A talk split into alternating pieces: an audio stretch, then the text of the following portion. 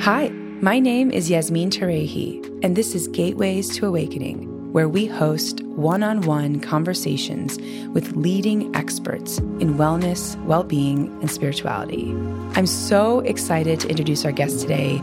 Today's episode is with Deepak Chopra, founder of the Chopra Foundation, and Chopra Global, a modern-day health company at the intersection of science and spirituality. Chopra is also a clinical professor of family medicine and public health at the University of California, San Diego, and he's the author of over 90 books, translated into over 43 languages, and for the last 30 years, he's just been at the forefront of the meditation revolution, and he's written over 92 books on success, fulfillment, wholeness, and plenty of different advice on how to cultivate a sense of abundance in times of fear and insecurity. Deepak also made a major impact on my life when I was in my 20s living in New York City and started listening to many of his CDs, which really transformed the way that I saw myself in the world. So thank you so much and welcome to the show, Deepak. Thank you. It's great to be with you. Yeah, likewise. So Deepak, just to kick it off, what does it actually mean in your words to be human versus to be pure consciousness? I think a lot of people have a lot of trouble understanding what it even means to be consciousness. Yeah, so this is a very important topic right now, because if you go Google the following question, or even go on Wikipedia or wherever, and you ask the question, what are the 125 open questions in science? The first open question in science is, what is the universe made of? And you would think we know that. It's made of atoms, particles, force fields, gravity, electromagnetism, etc. But that's less than 4% of the universe. And of that, 99.999% is invisible interstellar dust. According to current science, there are 2 trillion galaxies, at least 706 trillion stars, and uncountable trillions of planets, possibly 60 billion habitable planets in just the Milky Way galaxy, based on something called the possibility of a biosphere, which is an environment similar to ours. It's called the Goldilocks zone. But in any case, the visible universe, which is all of that, is 0.01%. The rest is invisible interstellar dust. Now, the problem with that is that the visible or atomic universe, which is all of that, 2 trillion galaxies on and on, it's made of atoms, and atoms and particles are also waves. When you're not looking for them, they disappear into emptiness. And so the shortest answer to what's the universe made of is it's made of nothing. And then that leads to the second question, which is called the hard problem of consciousness, which says, what's the biological basis of consciousness? And no one knows how atoms or molecules or force fields or gravity create conscious beings like you and me, or other conscious beings, animals, plants, whatever. So if the universe is made of nothing, why does it look like everything else? That's called the hard problem of consciousness, for which there is no solution at the moment. And science keeps promising us that there will be a solution. But science is based on several fundamental flaws, even though it's very successful. Right now, you and I are having a conversation on Zoom, and we wouldn't have that if we didn't have science. We wouldn't have jet planes. We wouldn't have the internet. We wouldn't have transistors. We wouldn't have anything that we take for granted. 80% of our technology comes from the new science of quantum mechanics, etc. So these are two very important questions. And why are they important questions? Is because they deal with the most fundamental nature of existence. We know we exist, but then our existence these days anyway is governed by the mythology that we call science. Here are the problems with current science mythology, not with its practical applications as technology, which we know they work. So one is subject-object split, which has there's you and there's everything else. But you and everything else are part of one activity. We call it the universe. So the subject-object split is artificial, although useful. Otherwise, you wouldn't be able to do science. The second is something called naive realism, which is also referred to as scientific realism, which says that reality is what is perceived by the five human senses, period. So, you know, you and I have a very narrow bandwidth of experience through the five senses, less than 0.01% actually. And it's very species specific. What we experience is human experience as governed by the five human senses. What does the universe look like to a snake that navigates through infrared, or a bat that knows reality through the echo of ultrasound, or even your dog? When you call your dog by its name, does it hear the same sound that you pronounce, because it has a slightly different nervous system? So what we call everyday reality, our perceptual experience, is not really an objective reality, although that is the presumption of science, that it's objective. It's a species-specific experience governed by, you know, what the human nervous system and its five senses determine for us. That's the second problem with current science. The third aspect of naive realism says that if humans disappeared, then the universe would look exactly the same to every species, and it would still be there as the human experience, which is obviously ridiculous. So why is all this important? The reason it's important is throughout the ages, humans have asked questions like, what is reality? What is the meaning of death? Does God exist? Do we have a soul? What happens to we after we die? And every iteration of that, right from the beginning of time, has been satisfactory to those people who are embedded in that mythology. So for many Christians, God is a dead white male in the sky. No one's found that. But in general, mythologies that go back to the Middle Ages thought of God as some kind of a usually male persona.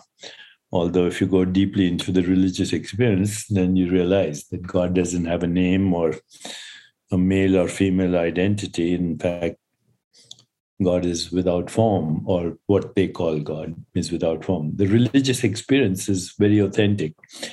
It says we are beyond space and time, that our fundamental nature is truth, goodness, beauty, harmony, and death happens to an experience, not to you. So that's where I am. And consciousness is just that in which all experience occurs, the experience of the mind, the experience of the body, and the experience of the world. Consciousness has no form, no location, and therefore is infinite. So, Deepak, sort of to unpack that, because there's a lot there. But, you know, so do you believe in a higher power then, or what? Because I want to understand this a little bit more. Like, what's your perspective on why we are actually here? There is only a transcendent higher power. Everything else is an artifact. Mm. And do we have, I guess, like if you could look at our life and our choices, you also talk about something in a lot of your work called pure potentiality. So does that mean that there's a number of possibilities that are happening at the same time, or is some part of our lives sort of fixed in terms of the optionality that we have? Yeah, well, fundamental reality is pure potentiality, which means it's always, at all times, infinite possibilities. And it is at all times creative. It is at all times self-organizing.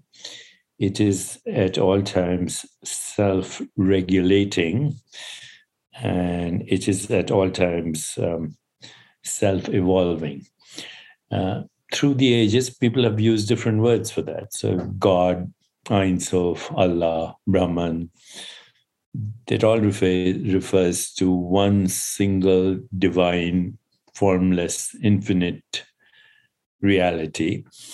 And ultimately, that's all there is. And so when we say, who are we? Well, we usually refer to the body-mind and the experiences of the body-mind. But that in itself is, in a way, an artifact. You know, when you say there's a soul in the body, it can't be found. So there's only two answers, two possible possibilities to that. Either you don't have a soul or it's not in the body. And the latter seems to be more probable. You are not in the body. The body is an experience in your awareness. What is it that knows the body? The changing body. What is it that knows the changing brain? What is it that knows the changing mind? What is it that knows the changing experience? If you just go deeply into this question, who am I? You find that you will become terribly confused, and not only will you will be bewildered. The bewilderment itself is the holy experience. Everything else that is an explanation works for those people who are embedded in that explanation. So yes, fundamental reality is at all times the immeasurable potential of all that was, all that is, and all that will ever be. Now, if you go to some modern theories of cosmology, like string theory, and one of the interpretations of quantum physics, which is called the multiverse. And if you read, say, some of the cutting-edge books these days by, say, Sean Carroll, who's the head of physics at Caltech, you couldn't get a better position, place where Feynman was a professor. Sean sits on the same desk as Feynman. Einstein was a visiting professor there.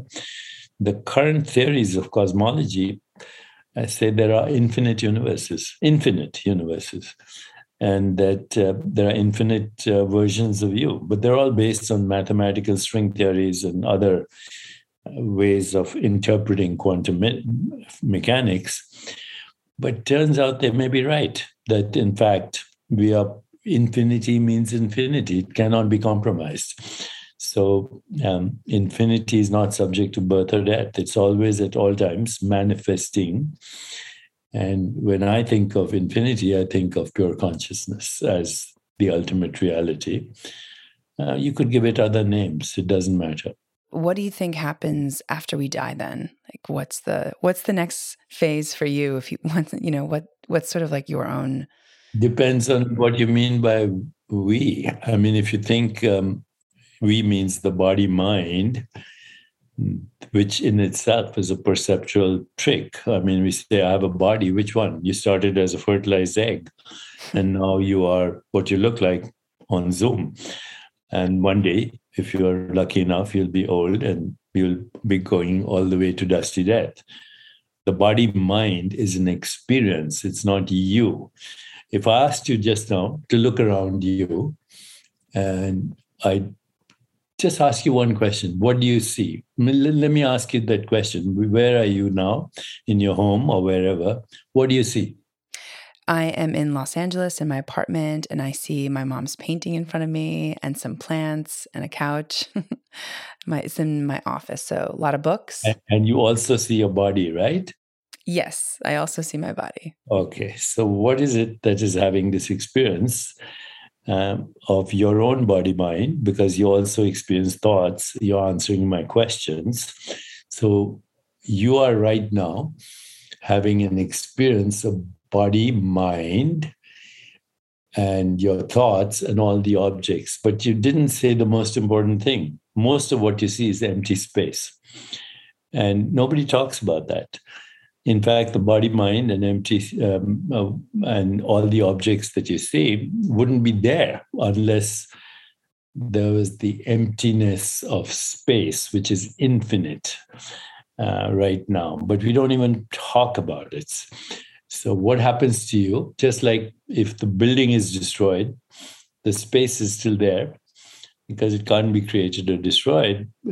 What happens to you after death is absolutely nothing. You're there right now. Even to answer my question, you had to go back to consciousness, which has no location in space-time. So what I did write a book, Life After Death, and it has all the versions of all the religions. And my opinion is they're all equally untrue or all equally true if you identify yourself as a body, mind, and surrounded by objects. But if you go deep into the nature of consciousness, then where you go after death is where you are right now. And you can't even have a thought without consciousness. You can't answer my questions without consciousness. You can't see your body without consciousness, and you can't see the objects without consciousness. So who's you? That you is not subject to birth or death. And it's just, now you can project any reality that you want. And those are the heavens, hells, purgatories, and lokas of all the religions, the bardos, the heavens, the hells. They're projected realities. And just like the one we are in now, it's a projected reality. We don't think that it's a projected reality, but if you understand naive realism, then everything you experience is projected. So, you know, Wittgenstein, the German philosopher, said our life is a dream. We are asleep, but once in a while we wake up enough to know that we're dreaming. That's why I joined your podcast, because it's about waking up to reality and waking up from the dream. Same thing that the Buddha said. This lifetime of ours is transient as autumn clouds. To watch the birth and death of beings is like looking at the movements of a dance. A life is like a lifetime. Lifetime is like a flash of lightning in the sky, rushing by like a torrent down a steep mountain. So when the Buddha was so-called, his body-mind was dying, his favorite disciple, Ananda said, are you God? Are you a messenger? Are you a Messiah? All those questions. And the Buddha said no to all of them. And finally he said, well, then who are you? And he said, I'm awake. So when you're awake, you can project any reality. And therefore, all the versions of religion are equally true because they're projected versions. You can choose your heaven, your hell, even now, you know, because heaven, hell, purgatories, and lokas are states of consciousness, not necessarily locations in space-time, although we project them as locations in space-time. So, Deepak, then if we're projecting our reality, why is there so much suffering and pain in the world? It feels like there's so many people in mental health crises right now, especially with the pandemic. Are we creating that? Are we co-creating that? Yeah, we are. I mean, anything that is projected as reality, or everyday reality, is a projection of our collective, divided, separate, confused, indoctrinated, conditioned mind. And that includes climate change. It includes the pandemics that result as a result of what we call environmental unsustainability. So what we've projected today is a world of conflict, of war, of terrorism, of climate change, of pandemics.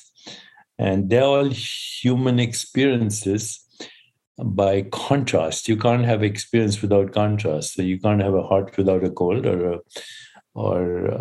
up without a down. And the experience of life is suffering and pleasure at the same time. This is the way experience occurs. You can't have one without the other. Joy and suffering go together. What we call freedom is beyond that. Knowing yourself as who you really are before the projection. Having said that, the divided mind right now has never been as polarized as before. So what we're risking at this moment, if you divide the entire history of the universe into a 24-hour period, we are less than 1 minute away from what could be called extinction of the human species as a result of this divided mind. And there's no way you can solve this by favoring one over the other. You know, like I'm right wing, I'm left wing, I'm Muslim, I'm Hindu, I'm Buddhist, I'm Christian, because everybody is convinced that their version is right. And yet, all experiences by contrast, otherwise there's no experience. The only way out of the solution right now is for us to realize that there's something that every religion has talked about. It's called love. And love is not a mere sentiment. Love is not a mere emotion. It's the ultimate truth at the heart of creation, that we are one undivided wholeness, differentiating, not even separating, differentiating into innumerable minds, innumerable bodies, and innumerable experiences. Differentiation is not separation. When you were a fertilized egg or a stem cell, that was just one cell, 50 replications, and now there's heart cells and kidney cells and brain cells.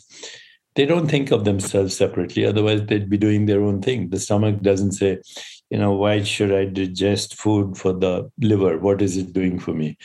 Or, the immune system, why should I protect the whole body? What is it doing for me? Or any part of your body is differentiated from one single reality. And so is the universe. When we experience that experience is called love, which is the ultimate truth at the heart of creation, which every religion has also said that that's fundamental truth. Yeah, I want to double click on the idea of love. But before that, I actually want to go back to some of these concepts, because I think it's really important, this projection piece. So we are projecting our own reality, but what about when we're in a relationship? That includes, by the way, your experience of your body and mind. So when we say we, I'm not referring to your body, mind, which are also a projection, because what is it that observes or knows the body, mind? It's you as consciousness, and that you as consciousness is infinite, but it is now projecting a particular state of consciousness. So if you want to know what you're projecting, just look at yourself and look at the world around you. That's your projection and how you interpret it. And so what about like other people in our lives, like family and friends? Like, are we also projecting our experiences with them, or are they in their own kind of projection and are we just sort of playing that out? There are certain projections we agree on that we made up, like Wall Street or latitude or longitude or Greenwich Mean Time. Why not Mecca Mean Time? Why not Botswana Mean Time? These are human constructs that make experience and interaction between us possible. Also money. We made it up. We made nation states. We made up the religions. What is behind all this is what we call pure love, basically, and that is differentiating itself, not separating itself. The big difference between separation and differentiation. So each of our relatives and friends has their own version of reality, but there are certain versions that we agree on: latitude, longitude, money, Wall Street, nation states, gender, male, female. These days, more than that, non-binary, whatever. These are human constructs, and they're useful. And as soon as you have language, they say that there was the Word, and the Word was made into flesh. What language does is it separates, and language is a way of actually creating maps and also creating what we call notations as not only maps, but as categories. So every thought creates a map or a category, but we mistake the map for the territory. You can't eat the menu. You have to actually eat the food. And yet that's what we're trying to do right now. We mistake the map for the territory. A phrase coined by Alfred Korzybski, a great cognitive scientist. Mm. Well, so Deepak, I want to actually talk about the practical applications of this here, because like the world, like you said, is becoming more and more polarized, and people have sort of lost their idea of like themselves and also what it even means to love. So for people who are listening, I think that maybe just like a common example could really ground this. So let's say someone hurts you or someone disagrees with you or creates a lot of, suffering in your own life. How do you react to that? I guess maybe the question is like, how do you deal with conflict and suffering? Do you never get taken off, or is it just your perspective? No, I don't get taken off, but it took me a while to recognize that. So if you're hurt by someone, I ask myself, what is it that is feeling hurt? And I realized that which is feeling hurt is a fictional character that is believing in its own story. And so is the other person, a fictional character that believes in their own story. And so the conflict recycles eternally, forever. But if you go to the most fundamental values of existence, which are called empathy, compassion, joy, love, and equanimity, then you don't have to suffer. Empathy is feeling what another feels. So a mother knows that. She feels empathy for her baby.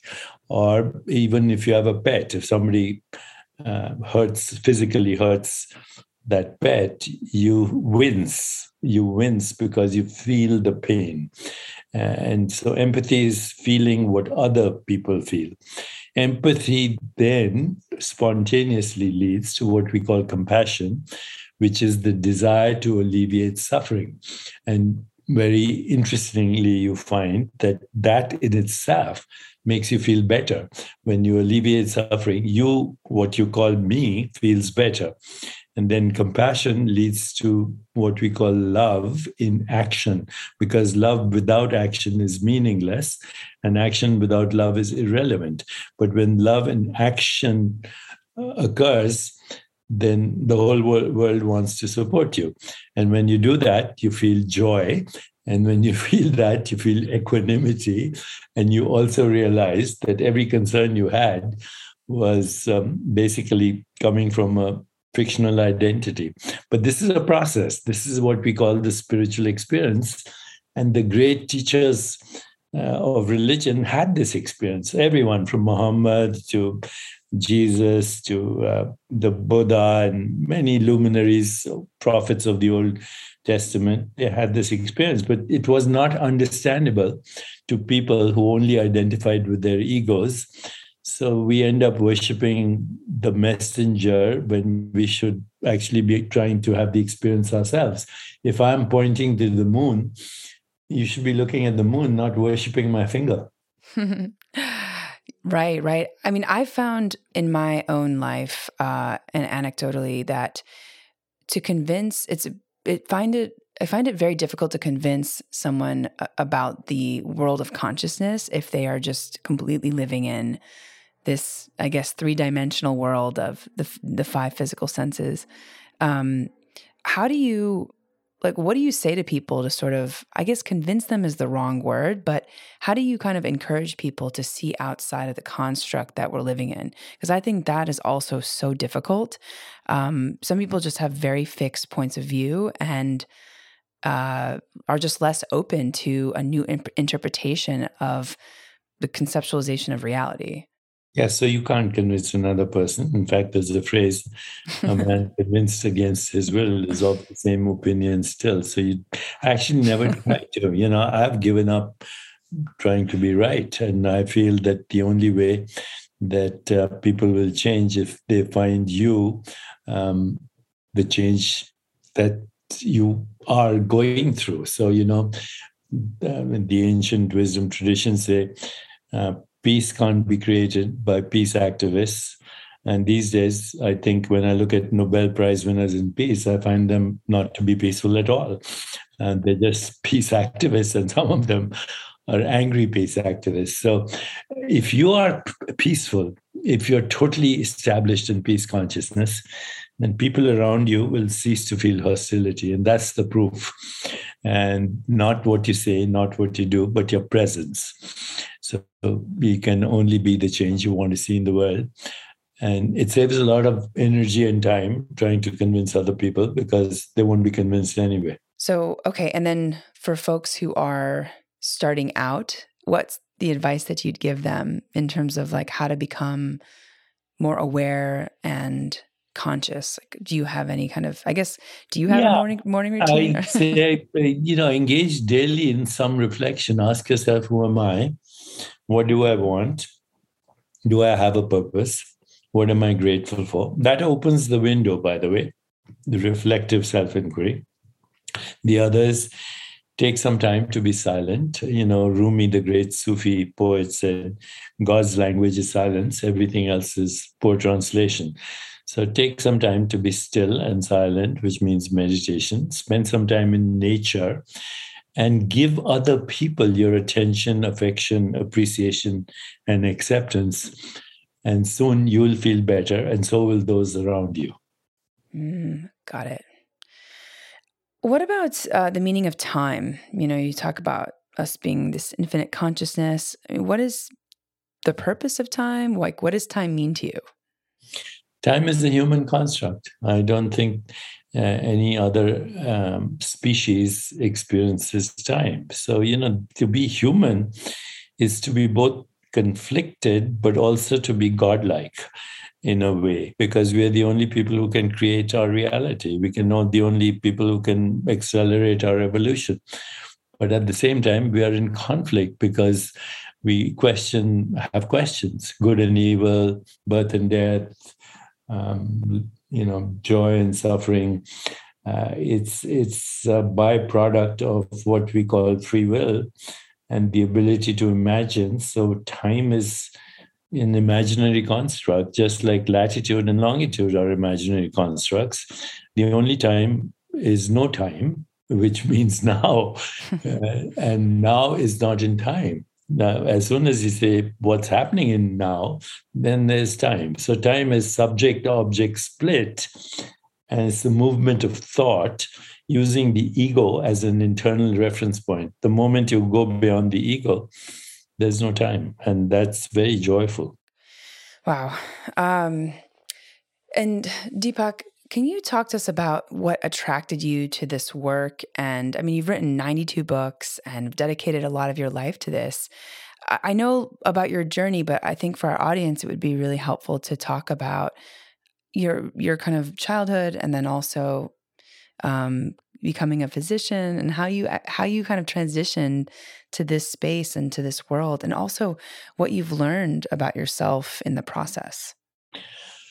I had a magical childhood. I grew up in India, and I went, my best friends were Parsis and Muslims and Buddhists and Hindus, and the best part was I got to celebrate all the religious festivals, whether it was Muharram or Holi, it didn't matter. So that was very magical for me. And then I went to medical school, and then, I became like everybody else, fascinated by the human body. I thought that's all there is. And then I came to the United States. I trained in internal medicine, endocrinology, neuroscience.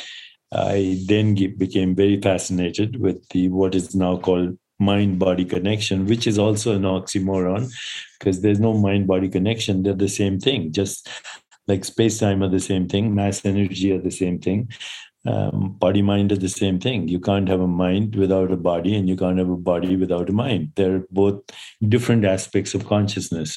So I moved from, what is called just looking at the physical body anatomically to looking at the body-mind as a unit. And then, strangely enough, I started to question even that. What is fundamental reality? And now this is where we are.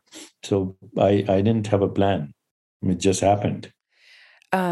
You talk about your medical training and endocrinology, and I'm curious, like, what does our biology have to do with our spirituality? I think in maybe one of your books, I remember reading a section about the endocrine system and how do they all kind of function together? Sure. So endocrinology is the study of hormones, and they govern almost every function in our body, from reproduction to metabolism to growth. But then I went a little deeper into what is called neuroendocrinology, the molecules of emotion that now everybody talks about: serotonin, dopamine, oxytocin, opiates. There's a new one these days that people are talking about called anandamide. So these are molecules that actually are in the brain, or we found them in the brain, but now they seem to be everywhere, in your stomach, in your heart, in your gut. In fact, 80% of the serotonin in your body comes from your gut through the microbiome. So molecules, I think neurochemicals, as we call them — I don't call them anymore neurochemicals. They're molecules of emotion, and they mediate what's happening in our consciousness and how that affects our biology. But then, if you really go in deeper into this, even molecules are human constructs for modes of knowing and experience and consciousness. So even molecules are human constructs, just like everything else. And that's what makes the human experience so interesting, because we have all these dilemmas, but we also have all this creativity. Right. And I mean, so in some form, like, can you actually, I guess, control your biology with your consciousness? You mentioned that earlier, but I want to double click on that. Well, we have two systems. One is called the voluntary nervous system, which, and if I have to ask you to lift your arm or walk from here to there or take a train to Connecticut, then you use your voluntary nervous system. But there's another part of your body called the autonomic nervous system, which is autonomic because you're not even aware of it. It's regulating your blood pressure right now, your self-regulation, homeostasis, even heart rate variability, everything. That's 99% of what your biology is doing is automatic. And so what is regulating that is consciousness. Can we use consciousness to regulate our voluntary nervous system? We do it all the time. Every time you make a choice, you do that. But in the deeper reality, you shouldn't be separating one from the other.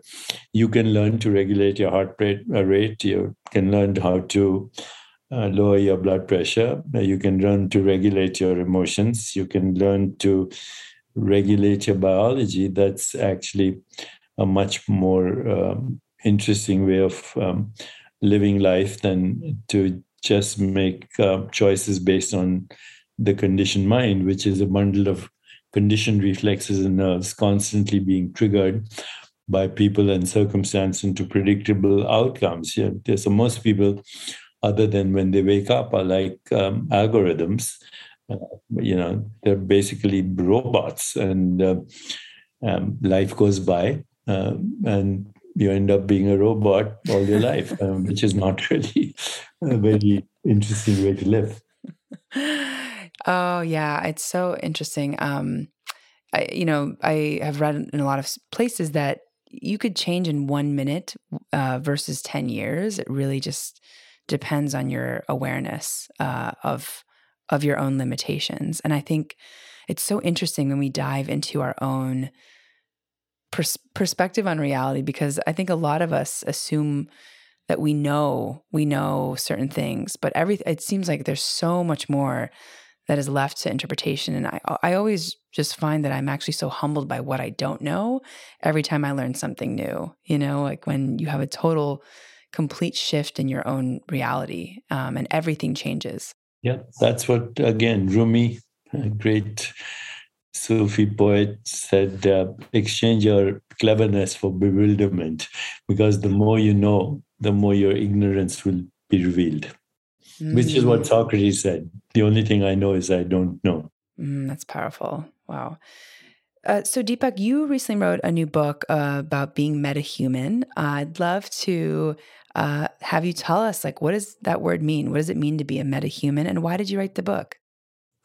Meta means beyond, and human in this case means beyond the human divided conditioned mind, the awake mind, which is all we've been talking about. And, you know, recently I've started taking kind of forays into what we call the metaverse and meta adventures. And actually on social media, I'm being attacked. They think I'm working for Mark Zuckerberg because he changed his company to Meta.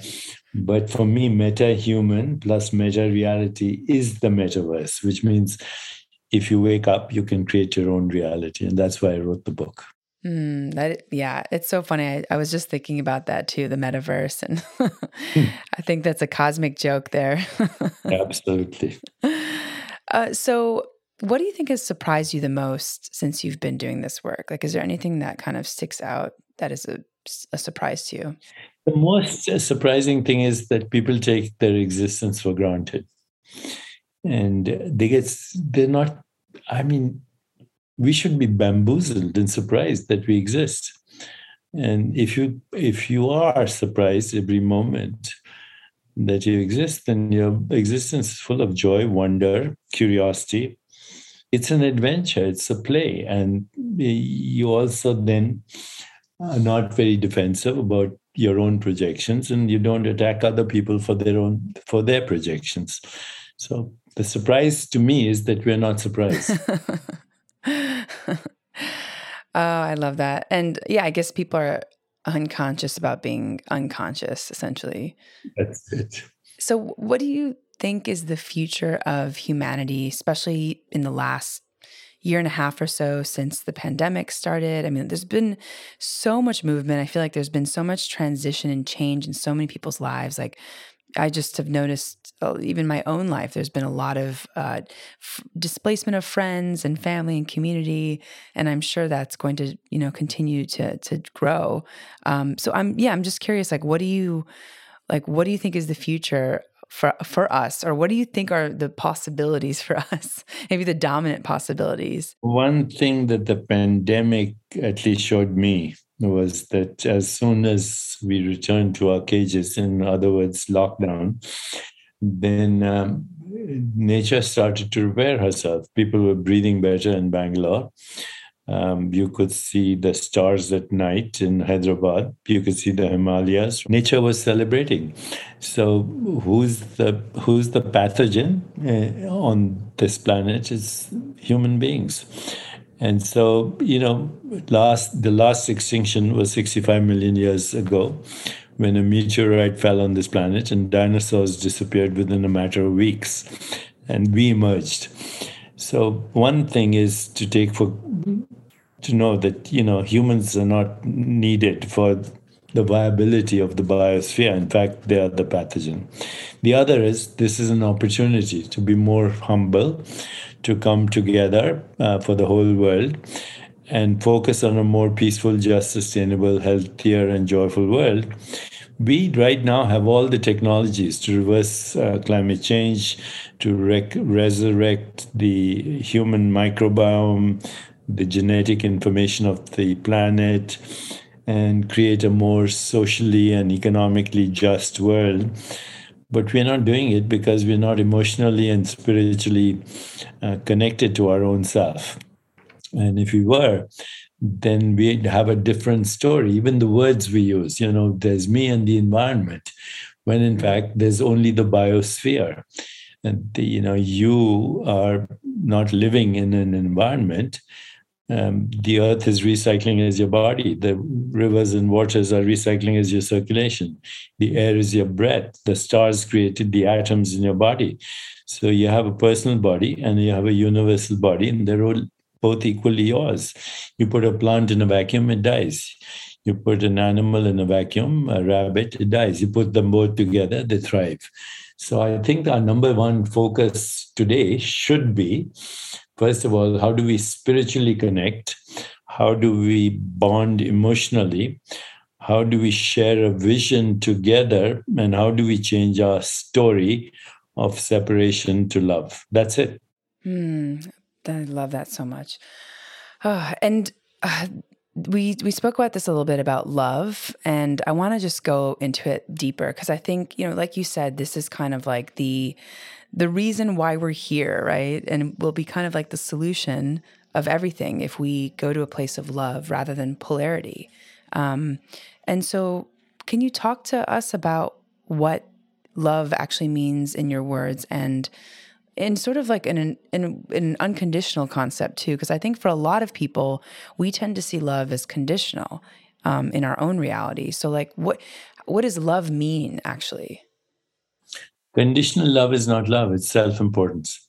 That's it. And it's fear. But love, even though we experience it as a sentiment, it's our desire to find unity consciousness, to find liberation from suffering. So love is the ultimate truth at the heart of creation. On a practical level, you just say every action, if it's motivated by love, gives freedom. If it's motivated by fear, it imprisons you. And so love is not the opposite of hate. Love is the opposite of fear. So Deepak, has there been any kind of mentor or guide for you on your journey, or was this really like a journey of kind of self-discovery for you? No, I've had lots of mentors, including a personal teacher. I've read all the philosophies and the theologies and the religions of the world. I've written, from my point of view, the biographies of Muhammad and Jesus and Buddha and some of the prophets of the Old Testament. But right now, my only source of inspiration is silence. Oh, wow. And how long do you sit in silence each day? Do you have like a... I do a morning routine of silence and yoga, and then evening before I go to bed, sometimes up to 2 hours of silence before I sleep. Wow. And what books have kind of inspired you on this path, other than your own, which we'll include, but are there any other maybe books or resources? Yeah, in recent times, I would say Aldous Huxley's The Perennial Philosophy and J. Krishnamurti's book, Freedom from the Known. Oh. Freedom from the known. He said the known is the prison, the unknown is the freedom. Okay, I love that. And last comments, I mean, what do you want to tell our listeners about their health, wellness, well-being?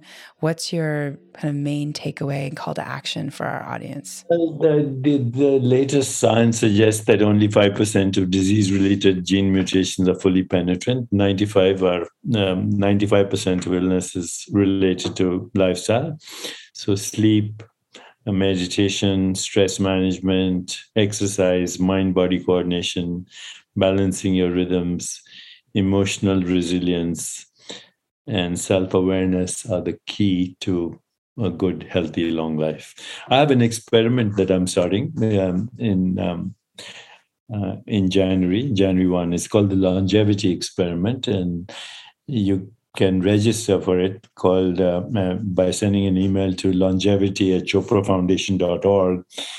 We are seeing how we can extend not only lifespan, which is unimportant, how we can extend health span. So you live to a ripe old age, you can have the wisdom of experience and the biology of youth, and you can help other people alleviate their suffering as well. So that's my last comment.